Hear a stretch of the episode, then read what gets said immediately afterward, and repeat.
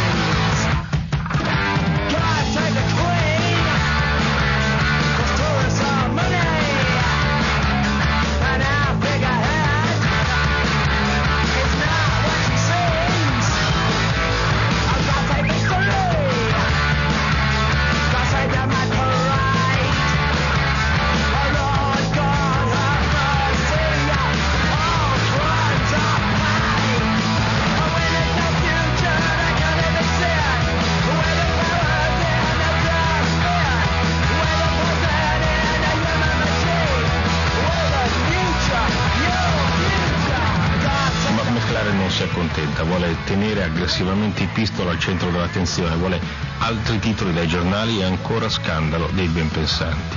E magari anche soldi, come nelle settimane precedenti gli è riuscito genialmente con ben tre case discografiche. Prima di firmare con la Virgin, infatti, il complesso ha ottenuto anticipi anche da EMI e A&M, che poi hanno rescisso il contratto impaurite dalla fama negativa della banda. Quando il Queen Elizabeth passa davanti alla sede del Parlamento, si svolge la scena madre. I Sex Pistols intonano il loro inno da guerra, Anarchy in the UK, mentre uno degli invitati a bordo si scaglia contro un cameraman francese giusto per scatenare una rissa. Il capitano dell'imbarcazione chiede aiuto via radio e decide di attraccare. A bordo è il caos. Ci vuole un drappello di bobbis per riportare l'ordine e a quasi tutti i passeggeri tocca una notte in guardina. 100 sterline di cauzione e missione compiuta. I quotidiani del giorno dopo sparano a lettere cubitali l'ennesimo scandalo dei pistol, i nuovi selvaggi del rock, i fiori nella spazzatura che danno voce alla frustrazione e al nichilismo dell'ultima generazione e ispirano tutta una serie di bande che infiammano l'Inghilterra del 77. Clash, Buzzcocks, Susie and the Banshees, Damned, Stranglers.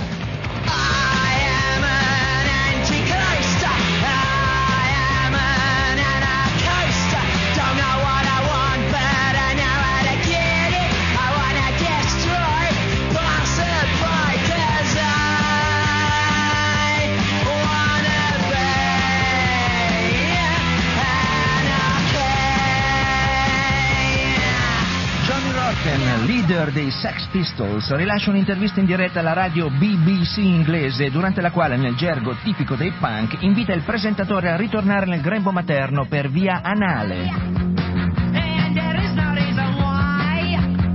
Nel giro di 24 ore i Sex Pistols sono banditi dalle radio e dalle città di mezzo Regno Unito.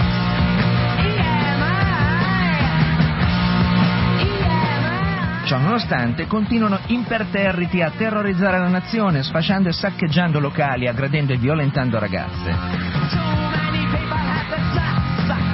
Dopo sei mesi di contratto, pur con vendite favolose, la EMI, a cui è dedicata questa canzone, li butta fuori.